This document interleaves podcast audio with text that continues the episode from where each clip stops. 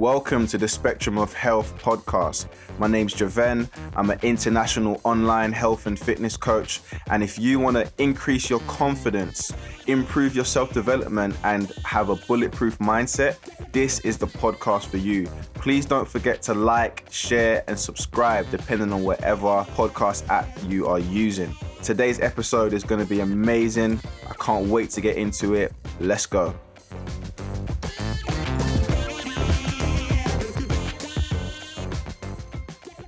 Welcome to episode four of the Spectrum of Health podcast. I'm your host, Javen Palmer, online health and fitness coach.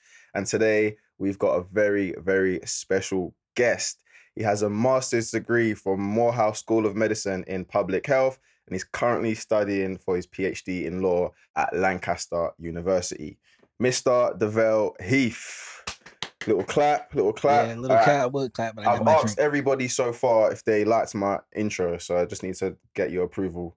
Was that a good intro? Yeah, it was a good intro. Good All right, intro. cool, man. Cool. First of all, I want to thank you for coming on. Obviously, it's brand new podcast, early days. I really thought long and hard about like who can I get on to start it off?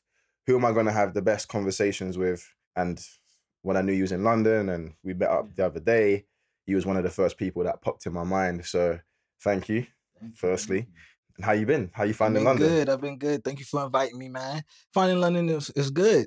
It's good, man. Um, it's a new experience.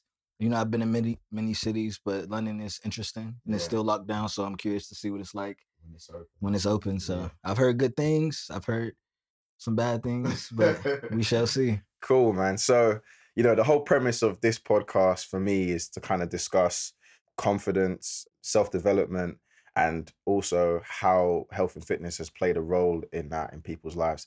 And also to discuss like resilience and the mindset of overcoming difficult times in our lives, which we all face, right? So, in terms of giving the listeners some context, we kind of met randomly while I was studying at at Georgia State University.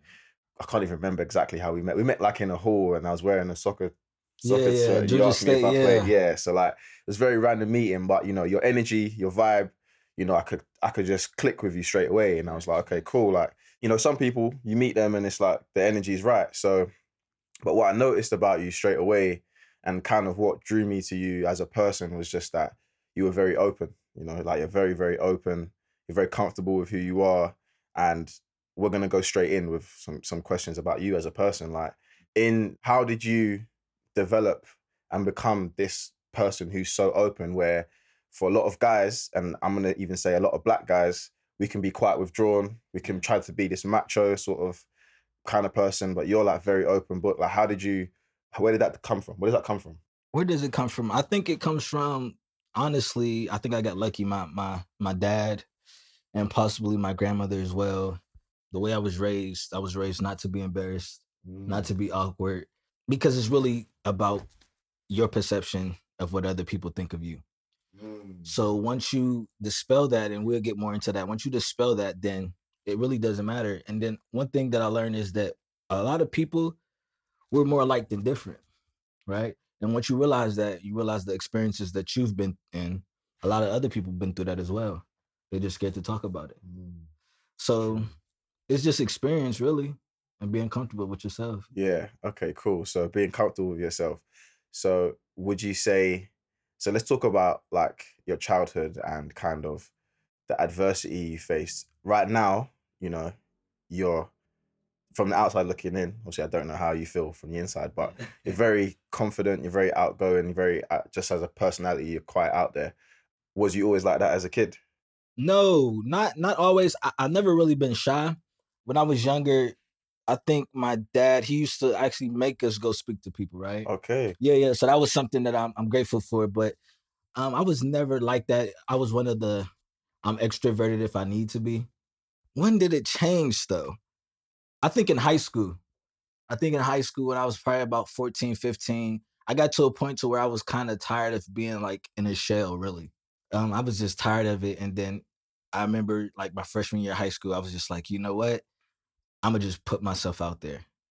Like to and experience everything, like rejection, people clowning me, roasting me, the triumphs, the trials, all of it. So So when you was a teenager, that's kind of when you was like, cool. Okay, cool. That's interesting. I think a lot of us come into ourselves around that age, anyways. Yeah. so For sure.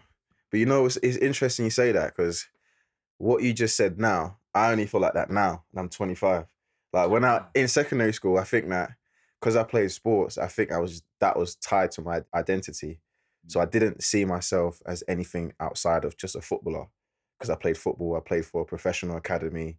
That was all I could see. I couldn't see that I'm actually a person who who has other interests and I care about other things. But in my mind, I think when you're in that environment and you're trying to become a professional and chase your dream, and there's a lot of kids listening who have played football or played football at professional level, they can relate that you don't actually think about anything else. You don't get a chance to develop as a person. You're just like a robot. Yeah. Kind I was like, so I was a robot. That's how I felt. That's cool. That's interesting though. So, high school. Yeah, you know what? I wanted to say something because you were just speaking, and it sparked something in me. So I was like, I wanted to put myself out there, right? Yeah. And experiences is what got me to, you know, put myself out there. But when I was in high school, I played American football. Right. And my dad, I remember he was like, you know, I wanted to stop playing American football, but he was like, if you stop, I don't know how you're gonna get a scholarship. Because I was also like, I'm a I'm a footballer, right? Our kind of football. I'm a footballer, I'm a footballer. And I actually stopped because I didn't want to play football anymore. And when I stopped, I really start finding myself, Mm. right? That's when I really start finding myself. So yeah, bro. So would would you say that your identity was tied to your it was definitely it was definitely tied to sport like it was like all right i'm a footballer i'm gonna go to these camps you know i'm gonna do this i'm looking at schools i only wanted my grades to be good because you wanted to play. yeah, to play football so once i stopped playing you know i did fall off right i once i stopped playing you know i got into some trouble you know but i was finding myself right i was finding myself so yeah Uh, yeah, let's talk about that finding yourself because I think that it's crazy that I think even now there's a lot of adults who don't actually know mm. they don't actually know themselves and they don't ever take the time to get to know themselves. They're just wrapped in kind of what everyone else is doing. For you, what were some of the difficulties in that journey of kind of just becoming becoming you? Like what was difficult The- I think that? the the most difficult thing was being like an outcast, Yeah. right? Whether I was doing something trendy or not, like whenever you finding yourself, the best way to find yourself is to do everything. Like anything on your plate, you eat it, right? Within reason. So I'm in the black community, you know, let me try ballet. I did that in college. Let me try ballet. Ah, this, this, what are you doing ballet for? You know, you know, Mm. and it's just like I wouldn't know. You don't know until you try. So I think the best thing is like the judgment and how you handle that judgment. You know, Right. How how like can you take that when somebody judge you? Can you take it and continue on your own path, or are you gonna stop and continue on the path that you know you was given? Yeah, and and it's funny you say that as well because my previous guest, I said something to her, we spoke about how like sometimes women are a little bit scared to go in the gym and lift weights Yeah. because they're worried that they get like gym anxiety.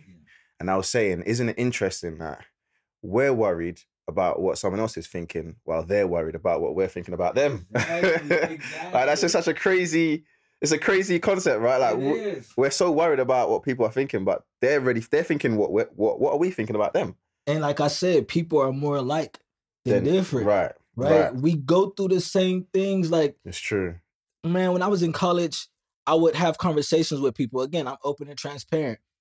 And some conversations I'd be having. He went through it, he went through it, she went through it. I say something else. She went through it, he went through it. And it's just like, bro, we people, are we gonna speak about it or not? Right. It's true. It's true. Cool. So you mentioned a little bit about rejection and kind of in that process of accepting yourself and being who you were in high school. You know, you opening opening yourself up to rejection.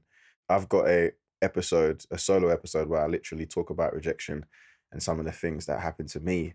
So how would what are some of the big things in terms of rejection that's happened to you, whether it's relationships, whether it's friendships, like even if it's like a life situation, career, how have you dealt with that? What are some of the big things that you could potentially talk about? Like, Well, I think rejection, how I look at it, and I've you know, grown to this, rejection is just it's a gift. It really is a gift, and it's a uh, I say it's a milestone, Mm. right? And it's a way to success. To be honest with you, and I know that's cliche, but it, it really is. You know, how have I handled rejection? At first, you know, how do anybody handle rejection when they first get rejected, right? You get rejected by a girl, you know, by a school. It's just all about perspective. Is this me personally, or is it what I put on paper, right? If I apply for this job, it's what I put on paper because they don't know me personally, right? So if they don't know me personally, then don't take it personal. That's what I say about rejections. They don't know you personally, then don't take it personal. And um, I like that. That's, I'm gonna have to quote that. I like that. yeah, I mean, and also, you know, again, I'll speak about this later, but confidence, you know, that's what confidence really is. Just can you be yourself in the face of rejection and adversity? Are you still okay? So yeah. Cool. Uh, I like that. So, kind of to double back a little bit to, you mentioned about you know being a black guy in a predominantly black community and doing ballet, right? Obviously, something like that is not very common Yeah. for us to be. We're not. We're not usually in those kind of circles doing doing ballet or Yeah. whatever. So, how have you dealt with other people? Sort of things that they've said to you, and what are some of the things people have said to you when you've decided to do things that are a little different, that are not very common? You know, I feel like with black guys, right?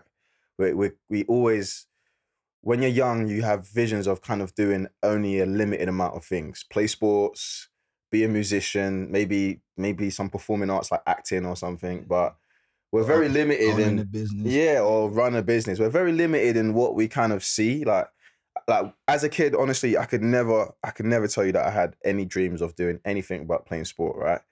I could never imagine being a doctor or being a surgeon or, you know, like that's just not something that ever entered my mind. So I think that when I had those blinkers on, because I had blinkers, right? That's like that's all I could see. I never really wanted to do anything else, so I never tried anything else. So the thought of, like you said, doing ballet, I could only imagine what some of the people around me would have been saying to me if I was doing ballet. Yeah. So I'm not trying to say I'm not. I don't want you to talk about ballet specifically, but if you've done anything, Yeah, yeah. what are some of the things people have said to you, like whether it's negative, positive, like Um, if you can think back to anything specific. I could think back to something specific. I remember when in college, like my junior year, like I really was just pushing my limits, right? I won't say pushing the limits of society and all that, because it was never to be different. It's just I never say I was different. I was just brave enough to be myself. And I remember it was one year, my junior year, I got elected to, you know, do our fashion show at my university. And I wanted to prove why, right? I feel like I was the best dressed at my uh, school. So I said, you know what? I'm gonna wear what I want to wear and I'm gonna make it look good.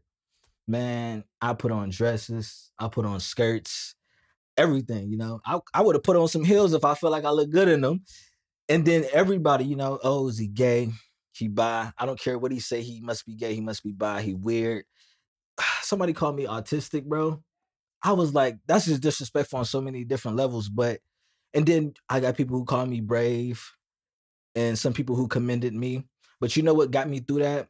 It was I would have conversations with certain people, right?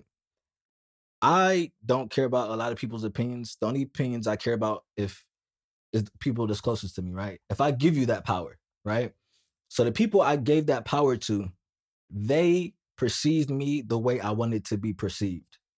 And once I realized that, that gave me such a confidence boost. Not even just like in my physical self, but my internal self, mm. right? So once that person that I loved and I cherished said, No, I see you how you see yourself, right? And sometimes people don't get that, right?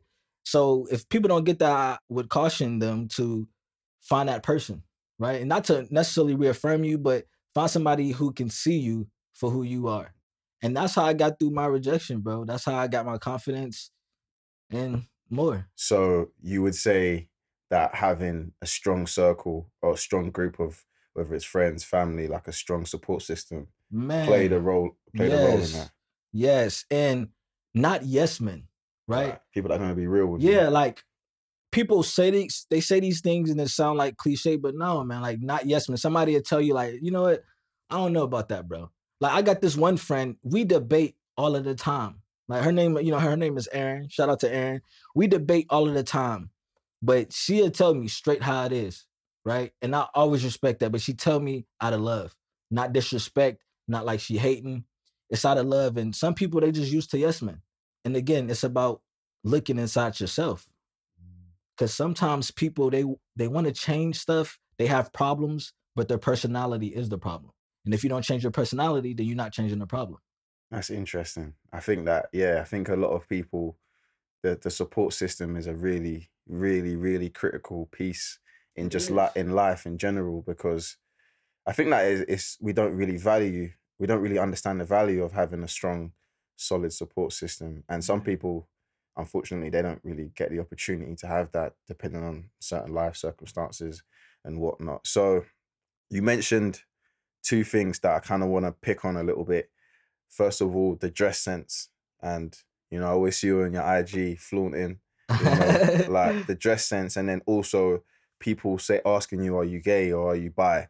So the reason i'm asked the reason the reason i want to pick on that is because in men right there's a lot of there's this idea that we need to be macho or we need to be hyper masculine blah blah blah right? So when we see guys doing those kind of things whether they're wearing dresses nail varnish so on and so forth they get these questions like you had right? Oh is he bi? Is he gay now you're a straight guy right Yeah, yeah. from all right so Heterosexual side of the spectrum. how when you first of all how did that make you feel people asking you that like You know what? At first, obviously, I was offended because I grew up like my dad is a macho dude, right? So I'm like, you know, I'm gay, I'm bi. Yeah, like, But then when you really think about it, right, you get educated. Like, why is somebody's sexual orientation an insult? right Right? You know what I'm saying? So Yeah. why why is that an insult? Then on top of that, it's just like when you really think about it, gay people are some of the strongest people I know personally, right? I don't know anybody who choose to be oppressed.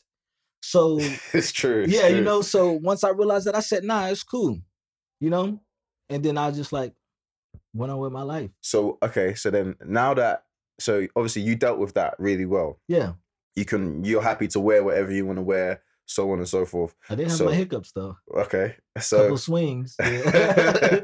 so dealing with that did that make you more comfortable with your sexuality because you you you knew "Oh, i'm not gay so why why do i care what you know what? It made me how did it make me feel? For a second, it made it did make me question my sexuality. I was like, you know what? Am I? And again, I was younger, right? So I wasn't as educated on, you know, sexuality as I was. But I said, am I, am I, am I gay? I'm not attracted to men. right you know but would i ever you know take that step and in- internally i was like i wouldn't take that step. Right. But it made me question it and then it would be certain girls that i liked who would tell me like you know what? You know you just too like i, I like you but i can't be seen. Yeah I can't ah, be seen with you. So it's like- no matter and i pride myself on having my confidence and self-awareness but when somebody that you like tell you that and you hear that from multiple people it could tear you down some right so it makes you wonder. But luckily, again, back to that support system, you have people that to reaffirm you, mm. to you know hold you up. So yeah, man. But it was tough, yeah especially being black. I'm not gonna lie. Like even when I was younger, my dad used to ask me every Really? week. He used to every week. He might disagree, but literally almost every week, every month. Are you gay? If you gay, tell me. wow so your Exactly. dad your dad would be asking My dad would be like that. Everybody, wow everybody. Yeah, okay it was tough. so how, how did you deal with that your dad asking you all the time like I would tell my dad, uh, nah, I would tell him no. I would tell him no. Cause my dad, he wasn't like pressing the issue. Like he would ask me, I'm like, nah, he'd be like, oh, okay. But I think my dad realized as I got older that I wasn't gonna stop doing me yeah because he had instilled in me, be yourself, right? No matter what you do, if you're gonna sell drugs, you better do it yourself. You better be the best drug dealer, right? Obviously, you don't want me to sell drugs, but be yourself. And the older I get, you know, if I wear nail polish, if I, you know, do something that somebody would consider questionable, my dad is just like, well, at least he's himself, right right? So he always let me know that. So that helped. But nah, man, it was it was really tough. But I think sometimes you have to be self-aware and self-reflect yeah a lot of young black men don't self-reflect because we was never taught how to self-reflect and we don't know the importance of self-reflection right and then when we do self-reflect it's biased because we see ourselves through society we see ourselves through how black women see us we see ourselves through how white people see us right w.e.b du bois has a concept called double consciousness. And basically, we see ourselves how we see it, and we see ourselves how white people see us, right? So, black men with some stereotypes that we're macho, we're sexually superior, we're athletes, we're musicians. So, we look and we're like, well, I can't rap, I can't sing, okay. I can't play sports, okay. I I don't really want to own my own business, okay. Damn, am I even a black man? Right. You know? Yeah. So we have to dispel those biases to even self-reflect. Yeah. Yeah. Because you can't self you can't self reflect properly if you Yeah. don't free yourself from those sort Bro, of ideas. You're not looking at a mirror, you're looking at a picture, Right. right? Yeah. No, So- that's yeah, that's that's real. That's real. Okay, so you mentioned a little bit about the confidence side of things.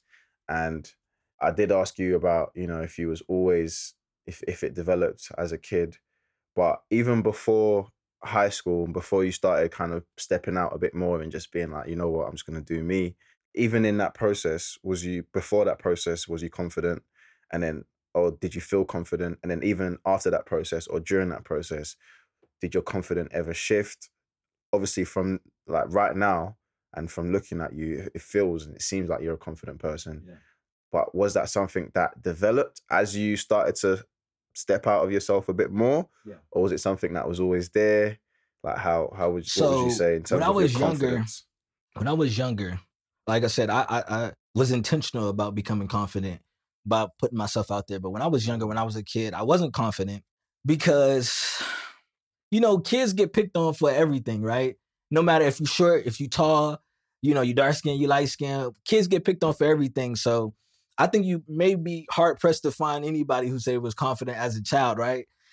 But I think my parents, and a lot of parents don't understand this, but my parents never made me feel worse than what society made me feel. Some parents do that. So I'm grateful that my parents never did that. So everything that I felt was because of like society, but not my parents. So I at least knew that the people who loved me didn't feel this way about me. But to a- answer your other question, confidence, I think, comes and it goes like any other emotion, right? It comes and it goes. But one thing that I did, I faked it until I made it. I faked it until I made it. And and once I realized how I was perceived when I would fake it, that's when I actually became confident. I can't tell you how many times I'm going to a party, you know, I don't pass the look back test. You know, she she twerking, she looked back at me, she, you know, she don't trying to give me no play. And I go to another girl, and I go to another girl, and I go to another girl. And then I realize it's how you approach those girls, right? Or if I walk into a building, I could walk into the building with my head low, like, I don't think I'm gonna get this job. Right. And although I may think I'm not gonna get that job, you could be damn sure I'm gonna walk in there. I'm gonna look that man in his eye, I'm gonna shake his hand, I'm gonna smile, I'm gonna puff my chest out, and I'm gonna speak.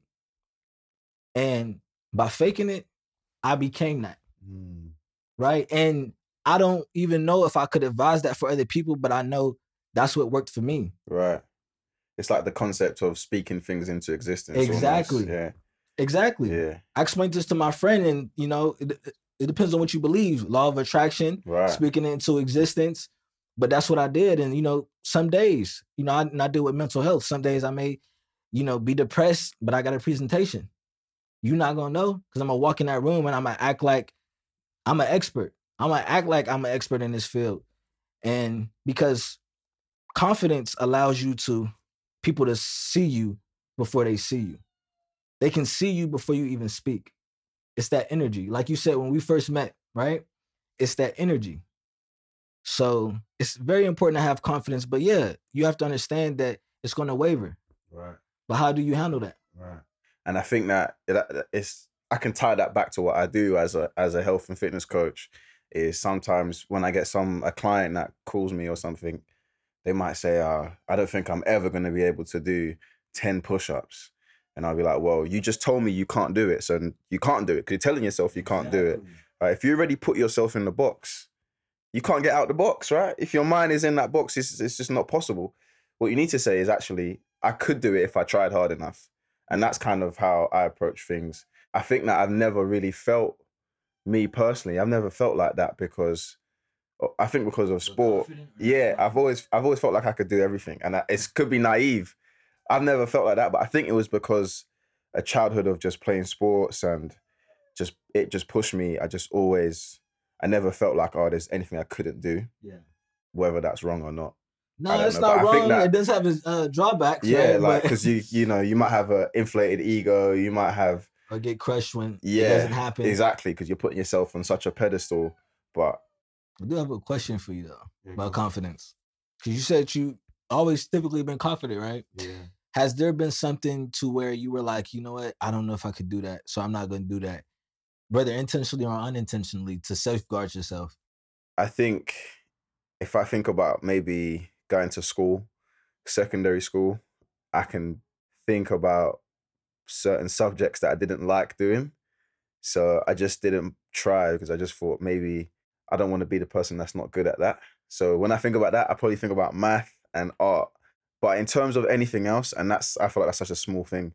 In terms of anything as a teen, as an older teenager going into my twenties, not really. I've always just felt like I just feel like I could do anything. That's just how I even feel like that now. Like right now, sitting here to you, like my dream as a kid was to be a footballer, right? I didn't make it, right? So I'd never achieved my dream. Right now, I'm not living my dream.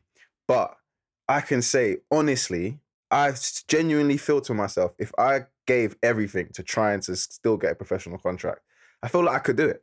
I'd, I'd, I'd have that. I really feel like I could do it.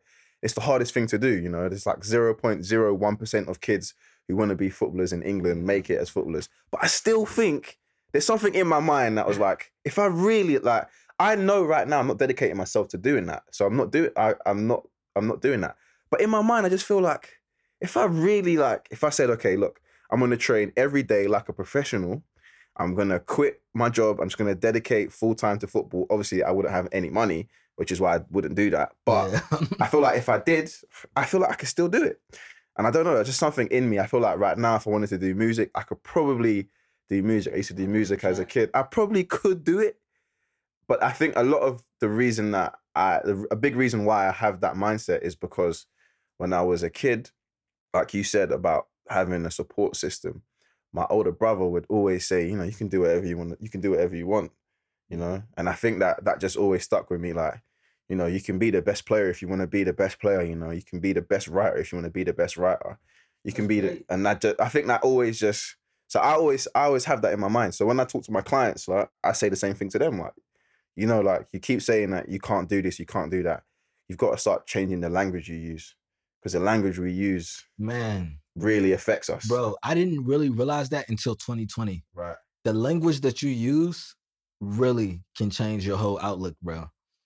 You definitely correct. And like, so like, even if I've, when I used to do in-person coaching, I used to get some clients who would say, I'd say, look, all right, we're going to do push-ups and we're going to go straight into pull-ups, you know, something like that. And they might say, oh, I can't do that. And I'd be like, no, we don't use those words. When you're working with me, this 45 minutes or one hour training session, we are not using the word can't. If you use the word can't, it's 10 burpees. Like, I'd just be like, I'm giving you a punishment for using that word because I hate, I just hate that word. Like, I just, I don't like that word. I just don't like that word. Like, why would you ever limit yourself? And I think, I don't know, just in my mind, it just, I just don't, I just feel like, Well, that's a good mindset yeah, I, have. thi- I think that, but I think that obviously not everyone can have that and everybody has different experiences, Most people don't have that. right, as to why they feel they can't do certain things. But I always just feel like anything's possible. But that kind of leads me, I I spoke a little bit about fitness and I kind of wanted to talk to you about fitness because even when we first met, you you asked me about running, Yeah, about some yeah. running drills. So throughout your journey and throughout your life, what obviously you played college, high school football, right? Yeah. I played rugby in college as well. Okay, wow, rugby too, and I know you do a bit of Muay Thai. So how has health and fitness played a role in your confidence, in your mindset, and just uh, in those two main things? How how was health Well, and fitness? I think it played a big role. It played a well, a significant role. Obviously, at the end of the day, everything is, is internal, right? But I feel like men in general, whether you black or white, we tie our physical fitness into our confidence, Mm, right? I feel like it's just a thing that's been instilled in us. How strong are you? How fast are you? But it, it, it played a significant role. I had some times where I'll be like, I'll work out, I need to look good. And then sometimes I need to be healthy. And sometimes I need to be better at this sport. So yeah, man, it, it did play a role, a big role. And sometimes the role was bigger than what I wanted it to be. especially around like spring when you want to get that summer body. Yeah. It's a lot of pressure on yourself. Or when you play a sport, it's a lot of pressure on yourself to meet that time, you know, hit that drill. But for me, I look at it as health now. When I look at it, and that's just that what works for me. When I look at it as health, I take less pressure off myself. Uh, and I'm able to do things in moderation. I'm able to take it more seriously and be more comfortable with the things I'm doing. I know for a lot of people, if they don't reach a certain, you know, milestone at a certain time, they just quit, especially when it comes to working out. And you know, you can't you can't do that. Mm. So I think you have to tell yourself what you need to tell yourself to get there because you know you want to get there. Right? And the pain of disappointment is worse than the pain of discipline. Mm. All right, mate, you're giving me all the quotes Yeah. today. I learned that the pain of disappointment is worse than the pain of discipline. So which one? That's a fact. That is a fact. And it's interesting you say that the people when it, when it's tied to a really aesthetic goal, Yeah, man. you give yourself more more chance of quitting. And I hate quitters. like I hate quitters, and I know like you know some people will be like, oh, you know, but not everybody's built to do certain things. You got to be. But I just can't. Like when someone keeps saying, you know, I can't do this, and I'm gonna, I, I'm gonna stop. In my mind, I'm just like, it just hurts me because it hurts me because I would never quit. Like there's certain things I just feel like the only way I would quit is gonna hurt other people. Like if it's gonna hurt my family, if it's gonna hurt me, I will quit. But if if it's not if it's if I'm quitting because something's a little bit too difficult, then that to me, the reasoning is not enough. Like so you you, you would say that right now it's not necessarily about an aesthetic goal for you, it's more about health. Yeah, I would say it's about a uh it's more about health. Like obviously I, I would like to look good. Yeah. You know, obviously I want to look like one of the guys on the magazine or something like that. Like, you know, guys have body image issues as well Yeah. that we really don't talk about. So obviously I would like that, but again, it's health. Like the older I get, and I'm not that old, but the older I get, the more that I learn, especially about, you know, men's health in general, because a lot of men don't know about our health issues, especially black men Mm. health is the number one thing. And then, if you really want to be honest, I have a lot of girlfriends. The aesthetics, what we consider conventionally attractive, that doesn't get every girl, right? That that doesn't get every guy if you like guys. Some people like dad bod. Some people like the shred. You get what I'm Alright, saying? you So- know, and it's funny you say that because I remember when I was a teenager, I remember there was this one girl that I really liked. And one day, obviously, I played sports, so I was in good shape, yeah. six pack. And, you know, even having a six pack as a teenager, you're like, yeah, I've got six pack. This girl, I see a picture of her boyfriend, and I was looking at him, and he just looked like a Oompa Loompa. I was like, what? no. So why doesn't she like me? And I think I didn't realize like like you just said, that doesn't just because I got a six pack and I got a big chest and I got arms doesn't mean I can get every woman that I want, right? And it's in- it's, it's you when you said that it just sparked it in my head Yeah. like just to tie this back into what I said earlier, putting yourself out there, experiencing things, when you experience people, right? A person and their thoughts, then you learn. You learn from these different people. You learn from these women. You learn from these trans individuals. You learn from these gay individuals, from these black men, white men.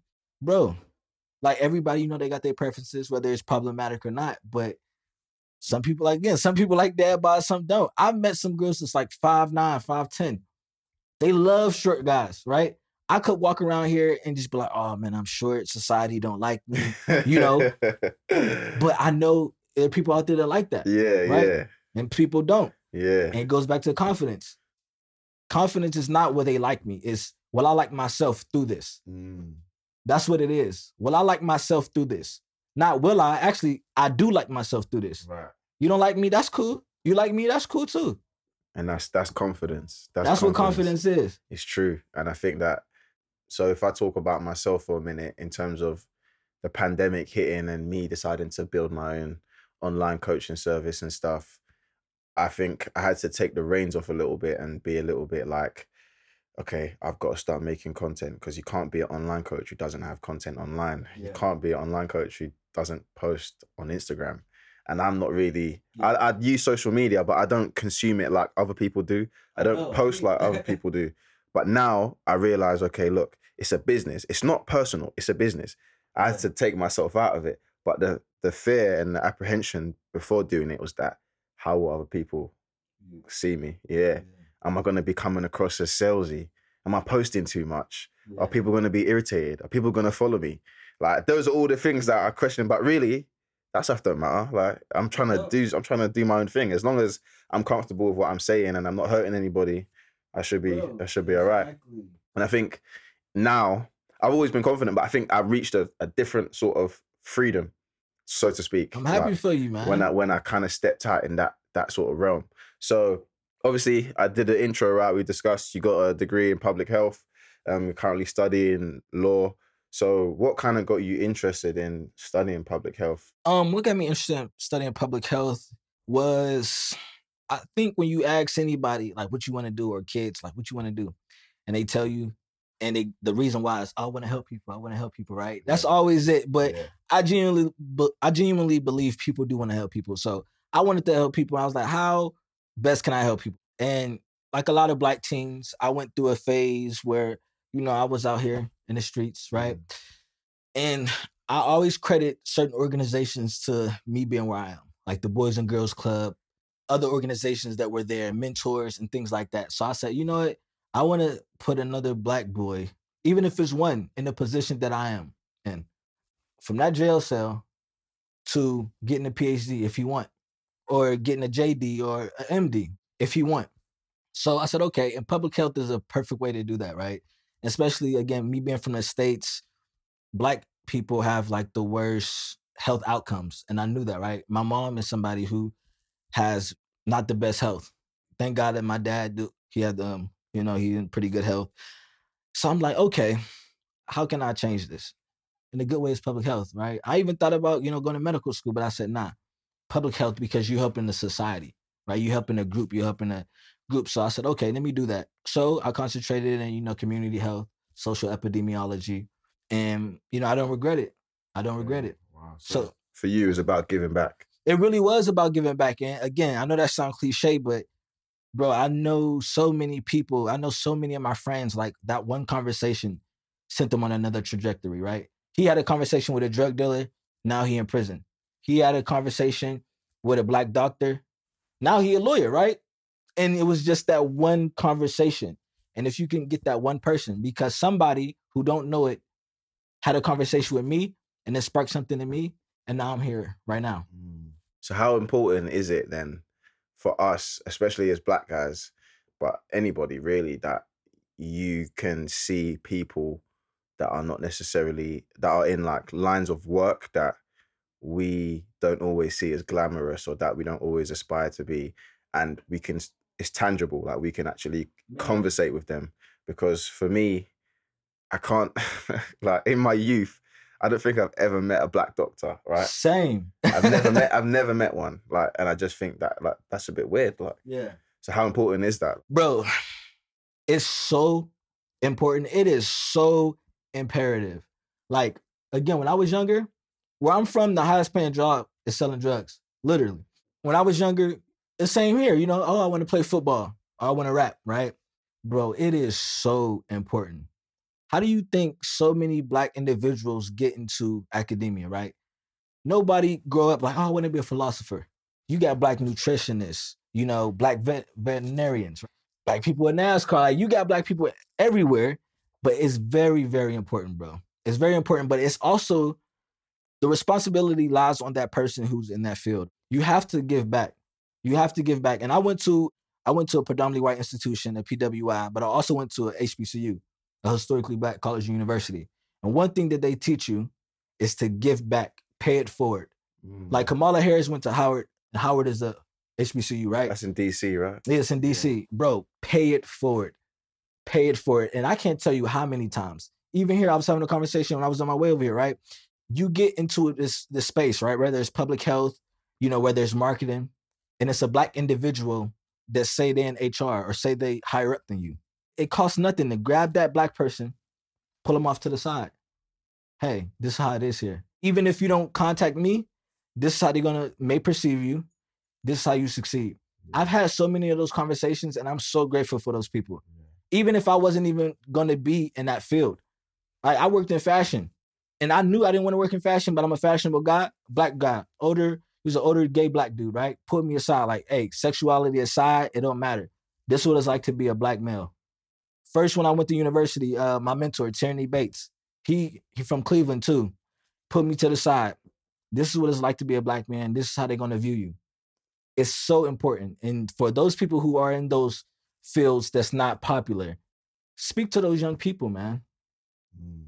Speak to those young people. It's so imperative. It bro. is important because even when I think also I think think back to a time when I moved back to London and I was trying to get a job and stuff and I I had an interview to get a job at, at a gym, a big gym, a big branch of gyms in London and I went for the interview and the the, the boss well the second in charge was a white lady and was having a chat and was having a great chat and then she was just like I think my manager's really going to like you she's gone she's gone out she's got the manager the manager's walked in it was a black guy and I think he saw like my eyes I was like you know because Yeah. there isn't a lot of black gym managers like he Yeah. owned a whole gym in London in Paddington which is quite a wealthy area in London and he's the manager. So when when he saw me and I saw him, I was like, I was just like, I, I looked up. I was like, okay. Then we had we had a chat, and then at the end of the end of the chat, he was just like, look, I can tell you're a great guy, and I'm glad that you've had the interview because we need more people like you, and hopefully you are taking some inspiration in seeing another brother in I this position. I love And I was just like, at that moment, I was like, yeah, I'm gonna take the job. I didn't take the job in the end, but like Yeah. it, it, I, it kind of just made me feel like I never had that before. Bro. I never had that before. Because even when I think about football, and it's a big conversation going on in football in the UK right now, Yeah. is there's no black managers. There's no, there's not enough black coaches. So there's not. So and it's interesting because, but there's a lot of black players, right? So why can't why can't the black guys become coaches too? And but yeah, so when you said that, like, just But you know, here's the crazy thing about that, right? You see how you remembered that? Do you see? That's what I'm saying. Those are memorable things. It it it doesn't take that much, bro. It really doesn't. It really doesn't. So it's imperative. But I'm glad, bro. How, how did you feel after that though? Like, did you feel like, you know, I'm in the right field?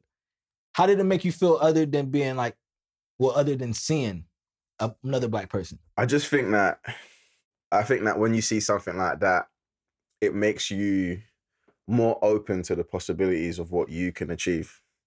So you you kind of stop setting yourself limits and you realize, all right, cool, like I can be a manager of my own gym. I Yeah. can do these things. It's not like I'm gonna be on the cover of Forbes, but it's still a big deal. And sometimes I think that we get caught up, especially in the social media age, is we get caught up in wanting to be having all these designer garments. We want to be on every blog website. We want to be the main person. We want to be an influencer. If you're not top three, then you nothing, basically. That's our that's a little bit, and it's a little bit. It's clouding what success is for people. Yeah. Yeah, because not everybody is going to have a Benz and a five bedroom house. You know, not everybody's going to have the best looking in commas inverted commas the Yeah. best looking woman on their arm like these things you we're not we're not living in it's not grand theft auto we're not it's, it's real life Yeah. and i think that sometimes you know when i see this guy and i saw this guy and i see him in a position in a good position making good money in a in a predominantly white area yeah. where the most of the managers and the directors of business in that area are probably white.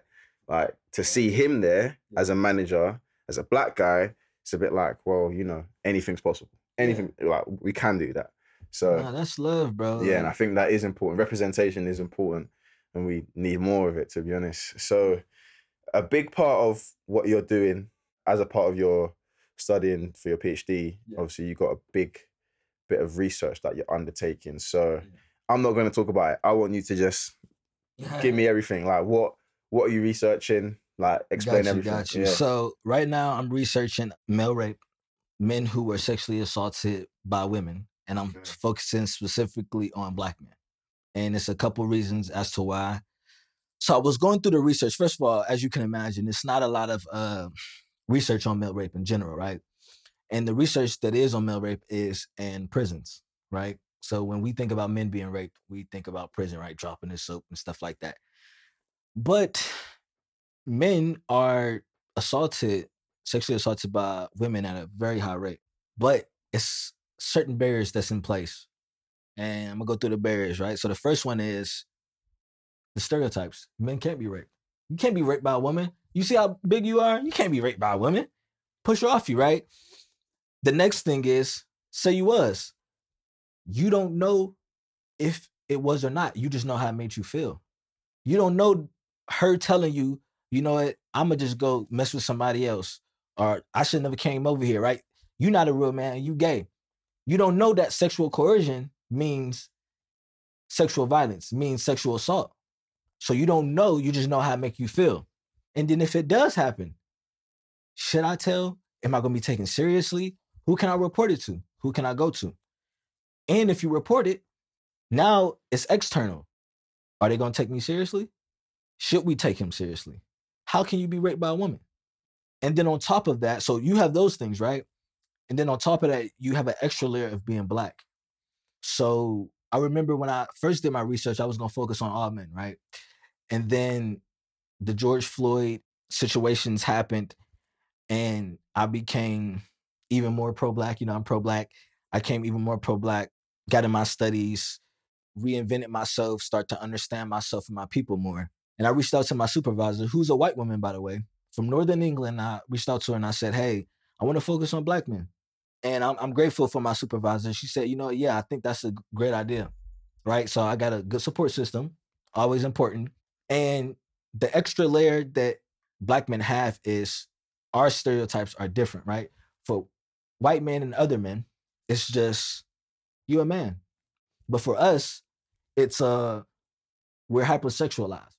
We're fetishized. A lot of black men don't understand that they're being fetishized, bro. Uh, you know what? I want to have mixed race babies. I want to have mixed race hate nah, babies. let- we'll Or- leave that. We'll get into that in a minute. Bro, or or it's the it's the yeah, yeah, she'll fuck you, but she ain't gonna take you home. Right? Get out, get out. That's I love that movie because that is a perfect thing. A lot of but a lot of guys don't care to when they're fetishized because they never really get fetishized, right? But me being me and looking at these things, researching these things, that's a big problem, right? So right now, I'm part of my research. I'm doing a literature review, and I'm looking at it during slavery times, right? And colonialism, bro. We were sexually assaulted by white men, by white women, and that's all of that set the set the tone for what happens now. I'm pretty sure you heard this. Hey, stay away from the white girls. You know they they'll lie, even if you didn't do nothing. They'll lie, right? And I'm not saying by any means that the majority of women lie about being sexually assaulted, right? Because the majority of women don't. 98, 99% of women do not lie about sexual assault, but it does happen, especially to athletes, especially to black athletes. Happens a lot in America as well. College athletes get it a lot. Man, so, so, so much.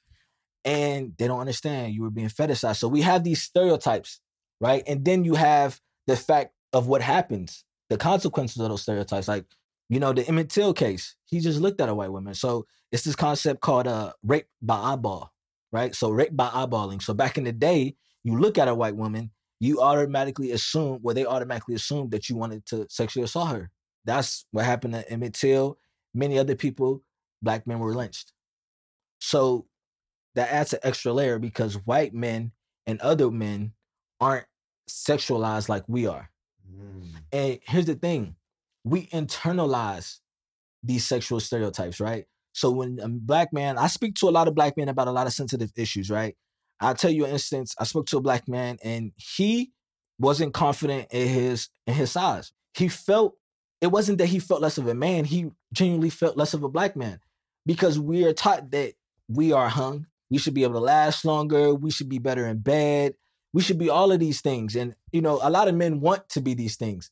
But if we don't meet that standard that society put on us, then we're nothing at all. Mm. And that's the gist of my research. So that's why I'm focusing on black male rape. And it happens at a very, very high rate, but a lot of men don't report it. And that's like the biggest thing. And that's going to be like the biggest obstacle in my research. It's like you can't get actually can't get a lot of statistics from people who've actually Exactly. So I'm doing primary uh, research, which is I'm collecting it myself. right. And again, I've had conversations with guys and they've been very comfortable. Obviously, you got to make somebody comfortable in that situation. So I think I get a, a good sample size, but yeah, man, it's it's very it's very difficult. It's very difficult. Yeah, I can imagine. So, in regards to, to the, in regards to the idea of, or not even the idea, in, in regards to men being raped, black men being raped, and the conversations that you've had so far in your research, how have have you had any conversations with them about the trauma and coming back from that rape and kind of you know rebuilding their confidence? Yeah. just developing themselves as people after that after that happens? Because you, obviously you hear a lot of women talking about it how it takes them a very long time to get over mm. it. Some of them can never truly get over it. Right. it's always going to be with them. Have you had any conversations with men about that? Like I have. So the thing is, sexual assault is different for every person. Man, woman, child, trans. It's different for every person. So there's no one size fits all. Like that's just that. Some men they brush it off because it fits the sex role. Well, like ah, I mean, at least I hit. Like, did you hit though? You were forced. You get what I'm saying? But uh, I mean, I, I I hit. I ain't never hit her up again. I never talk to her again. When I see her, I have anxiety. When I think about it, I get depressed. But I hit.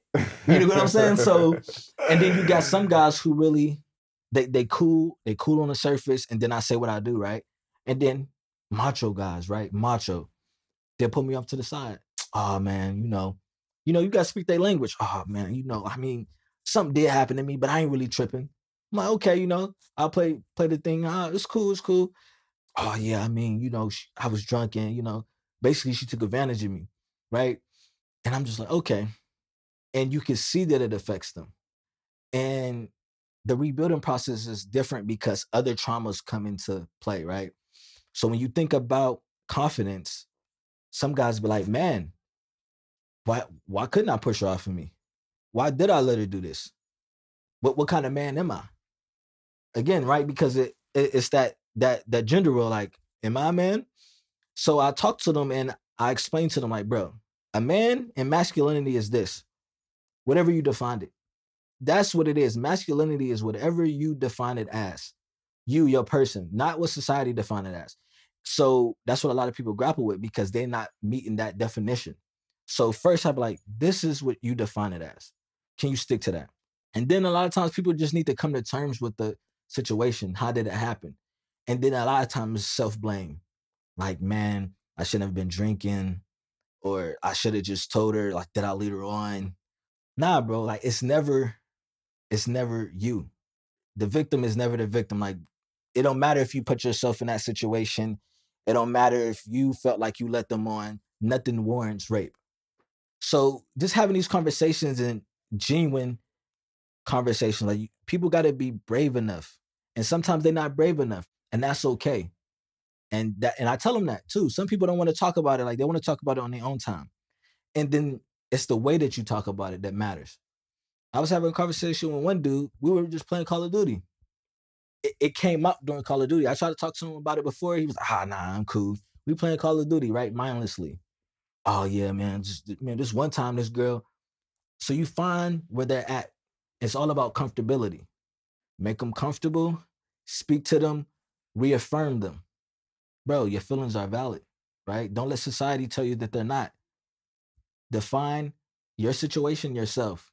Define your masculinity yourself. Define what success in this situation looks like yourself. so with that then because it's not ve- it's not something that's very common right it's very it's not very common at all so well it is but it's just not very known right Exactly. Rather so with that being said female rape or rape that happens to women is something that's quite prominent in the news. Is something that we know about. It's like we know it shouldn't happen.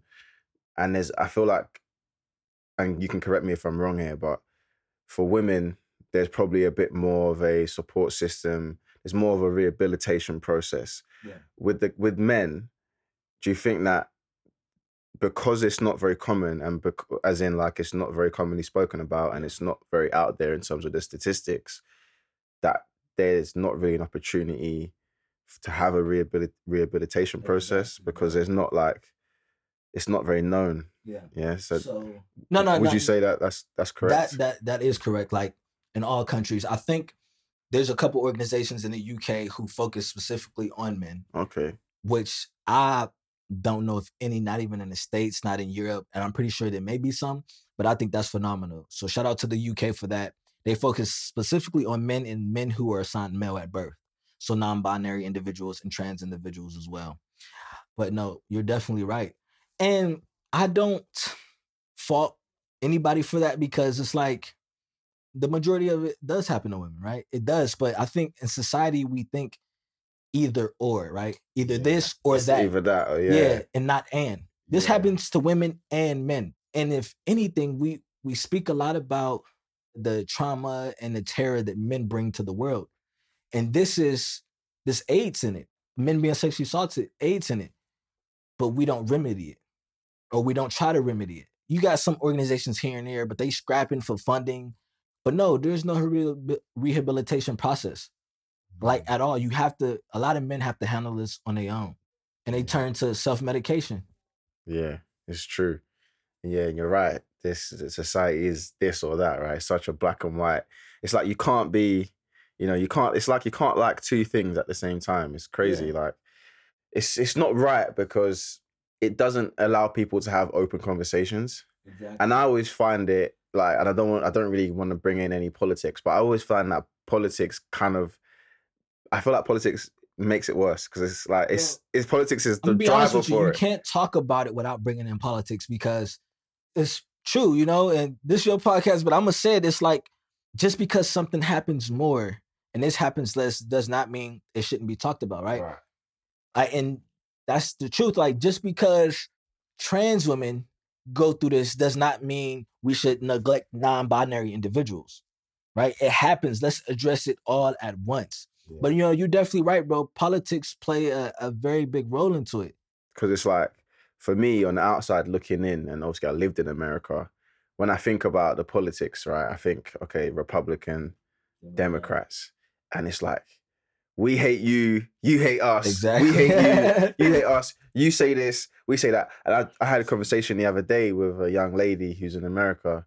She's in New York, and we was talking about COVID and the mask and the lockdowns. So without getting too political, like I don't really support lockdowns because I think it destroys businesses and so on and so forth. But I was saying to her, like, why has it become so political over there? Because she was saying basically that like people who are saying no to mask and no to lockdown are usually the Republicans. Yeah. And then people who are like lockdown, mask, everybody stay apart, they're the Democrats. Like, but that look, COVID is a virus. Well, vi- a virus doesn't have any politics. yeah, A exactly. virus doesn't care whether you- you're Democratic or, or black or Yeah, white, it doesn't woman, care. child. So, yeah. like, that's not politics. It should just be this is a science and this is what we should do. Like, why has that become a polit? Like, well, and and that just that I think that just causes more problems because then we can't have conversations where I have an opinion, you have an opinion, and it's not like I hate you. We Yeah. just uh, we just disagree. Maybe we could find out who's actually right and yeah, why. Like, Well, here's the thing, bro, and I and I say this, and if you don't get anything from this, or anybody don't get anything from anything that I said, whenever you discuss an issue, a world issue, context is everything. Context, context, context, bro. A lot of people, and I'm Black American, I'm pro-Black, I'm an activist, I'm an academic. I'll be the first person to rip America to shreds, right? But you have to understand a country's history. You have to understand their people. You have to understand these things. The reason why America is the way it is right now is no lies because of Trump, right? But during the Arab Spring, the Arab Spring was like in 2012. And you have all of these Arab nations fighting, going to war, which causes a lot of immigrants, right? To Southern Europe, Southern and Western Europe. During that time as well, you had a lot of violence in Mexico. You have a lot of Mexicans and South Americans going to uh, America. Coincidentally, it was a wave of nationalism across the whole Western world. You got more nationalists in the States. Oh, we don't want those immigrants here. You got more nationalists in uh, Europe, you know, Germany, France, Norway, the UK. Oh, these immigrants, these immigrants. And they're taking our jobs. They're taking our jobs. They're taking our jobs. Everything came more political between 2016 to now. And I don't know if it's a coincidence. I think it is, but racism became more overt everywhere. Right. So now it's a even if I believe you or even if I have the same mind as you, because I'm on this side, I have to be on this side. Right. So it's not a I'm trying to understand you. Like a lot of people, they don't have conversations to understand. You can understand and disagree, right? I understand your point, the lockdowns, right? I have a different opinion on lockdowns, but hey, I understand. All right, I disagree. But now you disagree. Oh, you're a bigot. You racist. You misogynistic. You misandric. That's society at this point, man. Yeah, and I think you can't have conversations properly because of that, and you can't have healthy debates. You can't. And how do I that? And we can never progress because essentially, even if we have political ties, and I don't really want to drag on politics too much, but even if you've got a party, political party you support or whatever, a government is a government for everybody. So Should be, yeah. yeah. So if if people from other sides can't come together, then how do we make progressive policies for everybody? It's only going to help one section of people because they're the ones that want this Yeah, thing. yeah.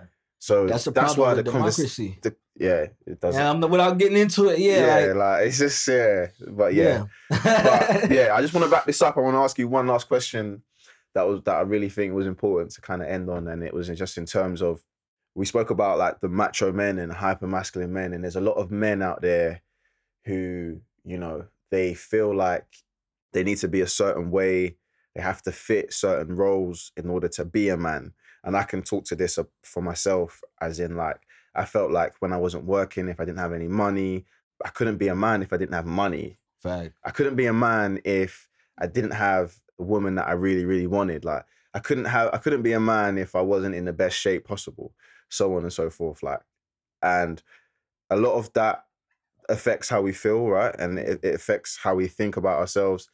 But what would you say to the men out there who are trying to be this hyper masculine macho man that actually probably isn't them and they they haven't reached that level of comfortability with themselves like you have? Like what are the things that what are the practical things that some of the men out there can do to just learn themselves Gotcha. and be cool with themselves? Like what would you if there was a if there was a blueprint you could give to Yeah. somebody, like, yo, start trying this meditation, yoga, whatever. What would you say yeah. are some of those things? I would say, well, obviously, it's easier said than done, right? That goes without saying. And I spoke about it a little bit or um earlier, is you know, defining masculinity for yourself. But practically, you need to really sit down and just be like, okay, I believe you're the sum of the five people that you hang out with. Really sit down with yourself, like, cause you know, you know, like, man, I don't really like, I don't really fit in with these guys, but they cool. You know, these my guys, but it's something like, ah, I wanna, I wanna paint. We over here doing this. I wanna paint.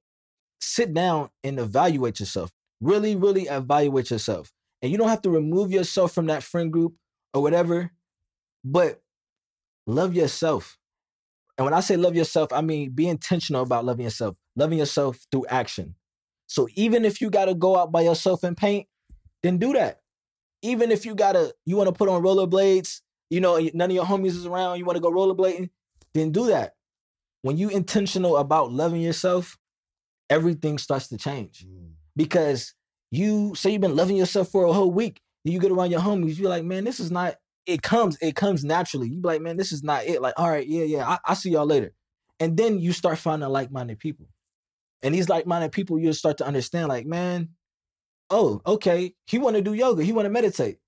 My men, they can't even sit on the floor and stretch to the left side because it's gay. It's it, it resembles a split. You know what I'm saying? yeah. so you start meeting like-minded people but everything starts with intentionally taking actions to love yourself Right. Okay. So you would say to kind of summarize that, like the big big point there would be, you know, almost like put put yourself first. put your bro be selfish be self and i'm not saying you know like if your mom needs some money like nah i need to focus on myself today right but i'm saying be selfish with your with your with your pleasure with your enjoyment be selfish bro and be brave enough to do it Yeah. because when you try to please everybody you end up pleasing nobody including Yeah. yourself mm, yeah. right?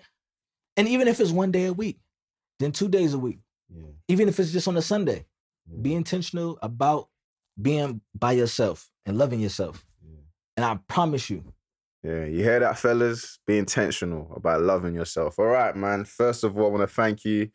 I really appreciate it. Before I kind of wrap this up and let you go, in terms of the research that you're conducting, Like when are you expected to kind of be done with that? Like what's your time Um, frame? my time frame because right now i'm doing my literature review the next in a uh, next couple of months i'll actually be recruiting men so if you know any men who went through this you know sexual assault they don't have to tell it to you or if you went through it yourself right reach out to me i'm pretty sure you know put my yeah, instagram so out I'll there put I'll put all all Davelle's details in the description, whether it's on Spotify, YouTube, Google, Yeah. whatever. So yeah. yeah yeah so Make sure you reach out if you and will it be anonymous? Like can can it yeah, yeah, it's gonna it- be anonymous. It's gonna be anonymous. So and it's it's very very helpful, man. Like it's very helpful. Even if you don't want to be used and you just want to talk, that that also helps, right? Because it gives me context. Yeah. So I'm gonna be doing that, and then I should be finished with the whole project in 2024. It's gonna be a while. It's a Wow. PhD. It's a PhD, but this these type of things takes time, Yeah. right? Yeah. Especially finding part- participants. But that's gonna be the hardest thing, Yeah. right? Yeah. So yeah. All right, man. Well, I want to thank you for joining me. Really appreciate it. Guys, hopefully you found some gems out of that. I definitely got some gems out of that. Make sure you like, subscribe, give me a rating on Apple, all that good stuff. Boom, we're done. Peace.